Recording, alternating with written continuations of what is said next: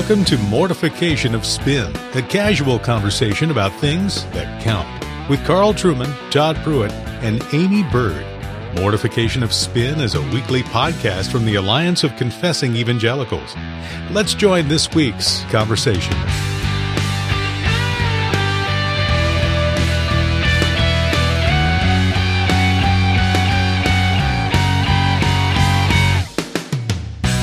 Well, welcome to Mortification of Spin Bully Pulpit. Today we're sort of going to take not exactly a walk down memory lane, but certainly uh, try to provoke feelings of deja vu in our listeners. Uh, some of you may remember that many, many years ago there was a, a little girl that nobody had ever heard of, and uh, two knights on uh, white uh, chargers came and plucked her from obscurity and made her great. Uh, yes, you probably thinking already of the first interview we ever did with Aimee Byrd. Aimee, riding on our coattails, has since become a kind of big deal in Frederick, Maryland, I'm told, and, uh, and, is big in Japan as well. And has recently written uh, a book, No Little Women, Equipping All Women in the Household of God. So today, we want to actually uh, interview our fellow podcast member Aimee Byrd about this book, what she hoped to achieve in this. And at the end, because we can't sell these books, we're going to try to get a few of them all. you know, one of the things, Carl, I was thinking about is that while we probably don't want Aimee to comment on this, you know, it was after we we interviewed her concerning, you know, her blogging, housewife theologian, that kind of thing, and, and the new book that was that was set to come out. We ended up oh, I don't know, several weeks later, having her back on, and it was begging you, me to come back, begging Aimee to come back. and it was Carl that said, you know, we we ought to see if she would be a, a, a co-host. Now, one of the things we appreciate is that you know she's certainly driven up our ratings because women will actually tune into mortification of spin now but the other thing is is i think carl and i right I, I, think carl and i have have played our own role in Aimee's life in making her, you know, the kryptonite of everybody else in evangelicalism. So, um, Aimee, when you when you tethered yourself to us, you know, I, Carl and I, I guess, just want to say we're sorry. We uh, ruined your career. We ruined yeah, your. I mean, the sacrifice of my career was a small price to pay to to ensure that you know down the road you guys just wouldn't turn into the bald, bitter, overweight podcast you were becoming. With exactly. basically, you'd probably have Todd making fart noises and Carl reading from the phone book at this point. I think we can say that. I think we can say that. Well, Aimee, just, I suppose if you're a woman, you probably can. Well, Aimee, a couple of criticisms of this book before we get to the meat of it. Okay. First of all, the title, No Little Women. Mm-hmm. Uh, my present wife is only four foot nine tall. I suggest to you that she is a little woman. Uh, and secondly, um, you don't mention me enough. Uh, I. I counted up two references. I want people to read it, Carl. Yeah, you could have. I, think you could have mass. You could have lifted this from a kind of B minus book to an A plus simply by throwing in half a dozen more references to my immense learning and a huge contribution to the Christian world. Yeah, I have to say your spelling has greatly improved. Uh, the sentences are a little bit longer. Uses of adjectives and adverbs, yes, definitely come on. So, I think some of Todd and my skill and panache has has rubbed off on you. and you know, my thing is, as the only one here who hasn't written a book, I can imagine. So, Aimee, this is your third book with P&R, correct? It is, yes. Which means, I mean, at this point, you're probably well underway into construction on your vacation home on the beach, right? I wish. Wouldn't I mean, be nice? you're you're a you're a regular book magnate at this point. Mm-hmm. You are you are a book baron at this point. So congratulations on that. I do uh, hope each book gets better, though. You know. Sure, sure. They okay, so get so, worse, Aimee. Be, you know, be encouraged. They can't get worse. oh my goodness, you're an awful person, Carl. okay, so Aimee, Aimee, Aimee, Aimee. Um, what's the purpose of No Little Women? Why did you write the book? yeah, well, um, it's multiple things. One is that there's been a lot of literature um, recently written for women's ministries. Mm-hmm. Some of it's really good and helpful. Right. Some of it has been pretty unhelpful. And none of it has offered any valuable critique of mm-hmm. what I'm seeing in women's ministries as I go and I speak and, and mainly Presbyterian churches, Reformed Baptist churches, for women's retreats. I've met so many great women uh, who are under wonderful preaching, and um, I get I get a lot of the same questions, mm-hmm. and um, and th- also through email from the blog and, and the podcast about um, women in the church who are reading just such bad theology that is targeted right. to women's ministries. Right. And um, so often, you know, I'll even get emails from pastors saying that they didn't realize that the women in their church were studying such and such a book Mm-hmm. And uh, when it was called to their attention or when they, they noticed it, by this time the women are, are well invested, you know? Right. Right. Their claws are kind of sunk into it and, mm-hmm. and they're personally offended. Right. For someone then to offer some critique and ask some questions about, you know, maybe this isn't the best book for you to be studying from. Right. So it's so it's the fourth quarter of the game and then finally the coach tries to come in and do some coaching. Right. And um, it can cause real division in a church. Absolutely. Mm-hmm. Absolutely. Yeah. I, and I've seen it personally at a church I served in at one point where there had been years of neglect from the elders. There had right. been no, no oversight offered to the ministries of the church, the women's ministry being one of them. And in the slightest attempt then on my part to offer a little bit of guidance at that point was taken with a great deal of hostility. And, right. you know, again, while that was wrong, at the same time, I understand it because here were ministries that had been neglected for so long mm-hmm. by by the elders of the church that now to try right. to come in and say, "Oh, you know what? Let's do this material instead of that material." It revealed a much bigger problem to me with women's ministry. The, the whole ecclesiology of other ministries in the church and how right. they function under the ministry of yeah. word and sacrament. And I think that with women's ministry particularly, you think, okay, well, we do recognize women have specific gifts and, and some women are good at teaching and they have this desire to learn, but we want to stay true to our biblical convictions of male headship in right. the church. So they think women's ministry sounds like a good idea, but it becomes its own entity. And right. all of a sudden, these women are functioning as authority mm-hmm. in, in a way that subverts the authority of word and sacrament. That's a great point. Yeah. Yeah. So, what practical guidance on that particular point, Aimee, would you offer? I mean, at Cornerstone, there is a ladies' Bible study, and the situation is essentially this that the session have to approve uh, the book that's used for the study and the leaders, the weekly leaders of the study. But it's a pretty light finger, you know, it's a pretty light touch we have and that by and large there's a contact person and she will send me the name of the person that the, the women are thinking of having lead them or, or the book they'd like to study. So if you like, our session has kind of what I would describe as veto power. Mm-hmm. Uh, but that's more than what a lot of churches give their women's ministry. Though. Interesting, interesting.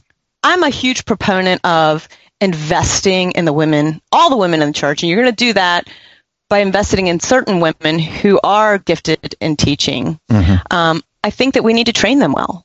You know, as you would any teacher in right. a church.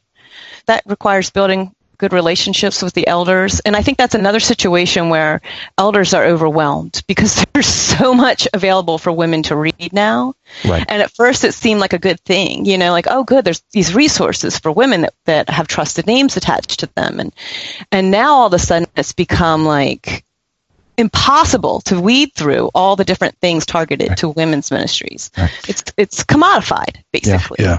At one point in your book you talk about, you know, current reading statistics and how much more women read and so therefore and a few things I, I was not aware of as far as the market share that books for Christian women have across the whole publishing industry, not just the Christian publishing industry. It was right. pretty significant. And yeah, so I mean, so we see all of these women, some of whom probably shouldn't be writing books, but there's such a big market for it. They really are. So in 2014, a global consumer study found that during the previous year, Christian book sales grew four times as fast as those in the secular market. Mm-hmm. And women are reading more than men, buying 72% of Christian fiction and 59% of Christian nonfiction books. Yeah. And you would even think like somewhere like Westminster uh, Seminary bookstore that you clearly have more male readers. Mm-hmm. But even talking to the managers there, I mean, women are popular market. Yeah. Yeah. So okay, I, books. I want to read something from uh, Aimee's book from page 139 and 140. I just want to read this passage because I think it's very this is very interesting and it's on a a hot topic that we on this blog have, have addressed as well. There have been some troubling teaching under the banner of biblical womanhood that concerns me. Nowhere in Scripture do we read that all women should submit to all men. So why would we teach that, quote, at the heart of mature femininity, here she's quoting John Piper, is a freeing disposition to affirm, receive, and nurture strength and leadership from worthy men in ways appropriate to a woman's differing relationships, end quote and this is where Aimee comes back in. I am not constantly looking for male leadership in my life. I am a married woman and a member of a church, and I understand the order needed in a household. But male leadership does not define my femininity. I'm not looking to my male neighbors, co-workers, or mail carriers to nurture their leadership. This kind of teaching perpetuates a constant authority slash submission dynamic between men and women that can be very harmful. Now, you all know me. The people who listen to this podcast regularly know me. I'm old school. I'm conservative in this area, and I couldn't agree more with your assessment there, Aimee. I agree completely. So my question is, is when we get these accusations of stealth feminism and this kind of thing, my question is, what's going on here actually? Because there's nothing in this book that challenges your denomination or my denomination's historic confessional position on leadership within the church. In fact, you have a section on the role of preaching and the role of the pulpit ministry and the ministry of the word that any good Presbyterian pastor and elder would want their whole church to understand and know. I know just... it's it's interesting because you know I'm a member of an OPC church, right? And so um, my confessions that I adhere to there, I very much promote in my teaching. I very much abide by. I have so much respect for the office of elder. I have been in a marriage for going on 21 years to a wonderful man who has led our family in a sacrificial, loving way. So I'm, I'm not even writing as like a young, ambitious person right. who's rebelling against, you know, what my denomination teaches or anything like that. Yeah. Yeah. If, if, I'm if, if, trying to uphold the actual office. If you're not already familiar with where Aimee is on these issues, if you just read chapter six of of No Little Women and still insist on maybe lodging some kind of a oh you know stealth feminism kind of thing, then then you're reading incredibly uncharitably. Yeah. Because you're actually quite clear. Mm-hmm. Oh, and throughout the book, I mean, I talk about how the church ministers to every member, and right. it's not through our little ministries. You know, it's right. through the office of word and sacrament, you know, through the ministry of word and sacrament. And that points to another issue, of course, that the, a lot of the people getting hot and bothered about uh, the feminist issue practically don't care less about the sufficiency of Scripture. You know, right. Yeah. They believe in the continuation of the gifts, for example. Yeah. Uh, practically, they don't hold to the regulative principle of worship. Mm-hmm. There are a whole host of things that the church has been very clear about yeah. time immemorial that are regarded as completely negotiable. And I think what we see is the agenda and the culture of the wider secular political world shaping Christianity at this point, right. uh, yeah, both in terms of the issues it deals with and the way it reacts to them, because we live in a very polarized time. It is not the case that the answer to feminism is chauvinism. Right. But that's a real temptation at this particular point in time because it's a very simplistic black and white answer. And as human beings, we like simplistic black and white answers. Right.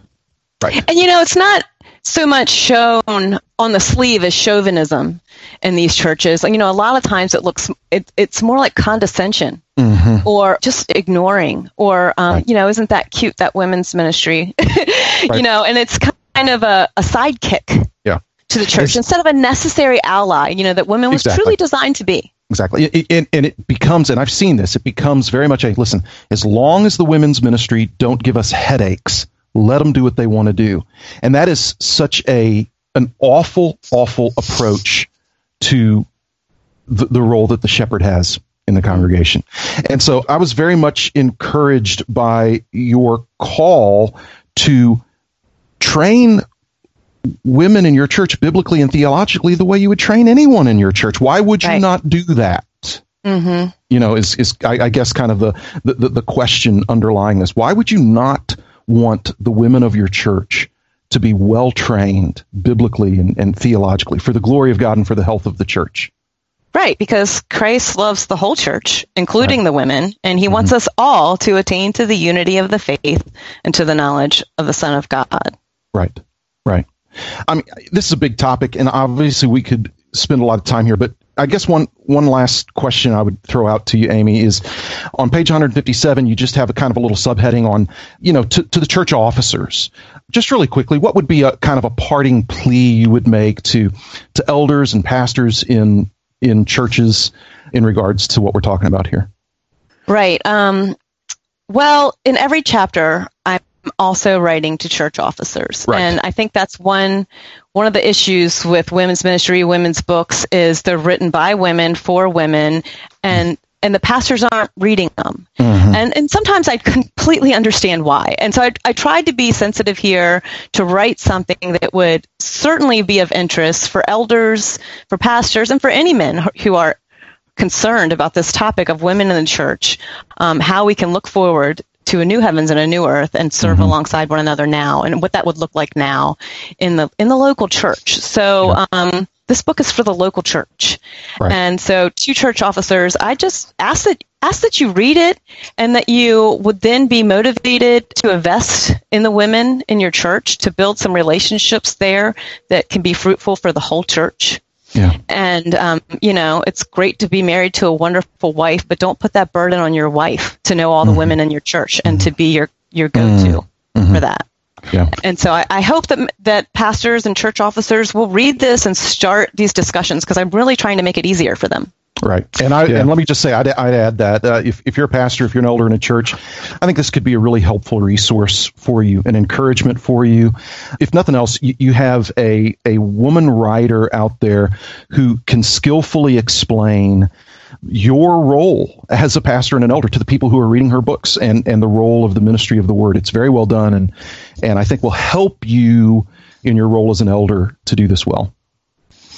Yeah, I did find page 186 quite confusing. I mean, what is this? Empathy and relatedness? I have oh. no idea what those terms mean. Uh, we know, Carl. That's why I had to write about it. She's a girl. She had to put in something like she, that. She's in the OPC and she's talking about empathy and relatedness. we have abundance of empathy and relatedness. so, I had you in mind when I wrote that section, Carl.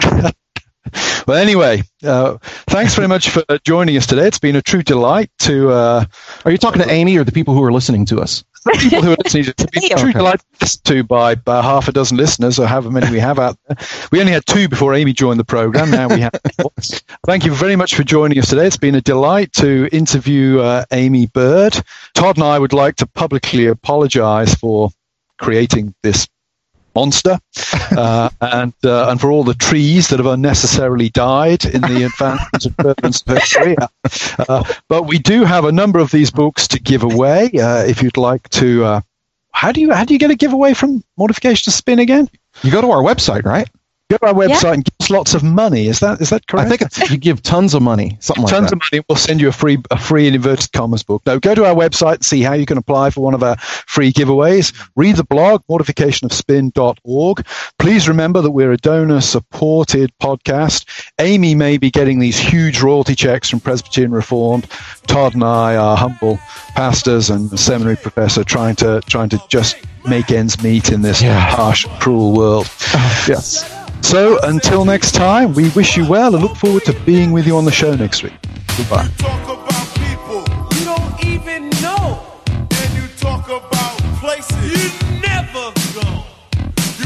about your girl from head to toe. I said your mouth's moving fast and your brain's moving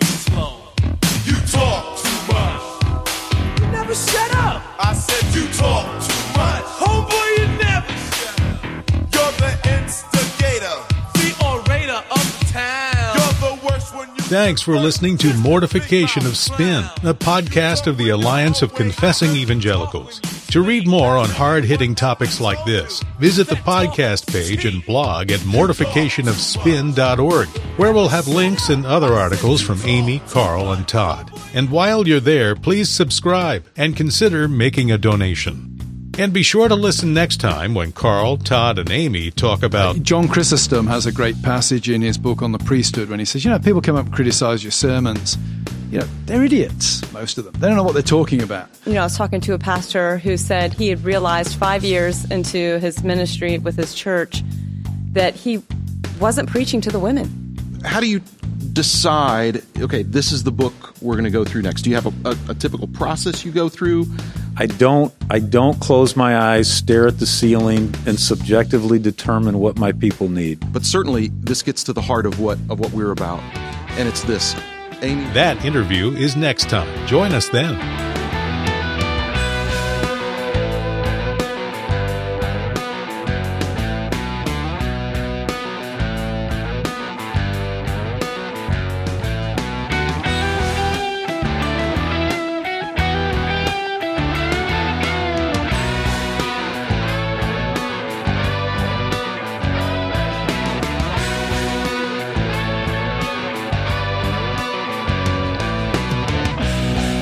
I know you guys are excited about today.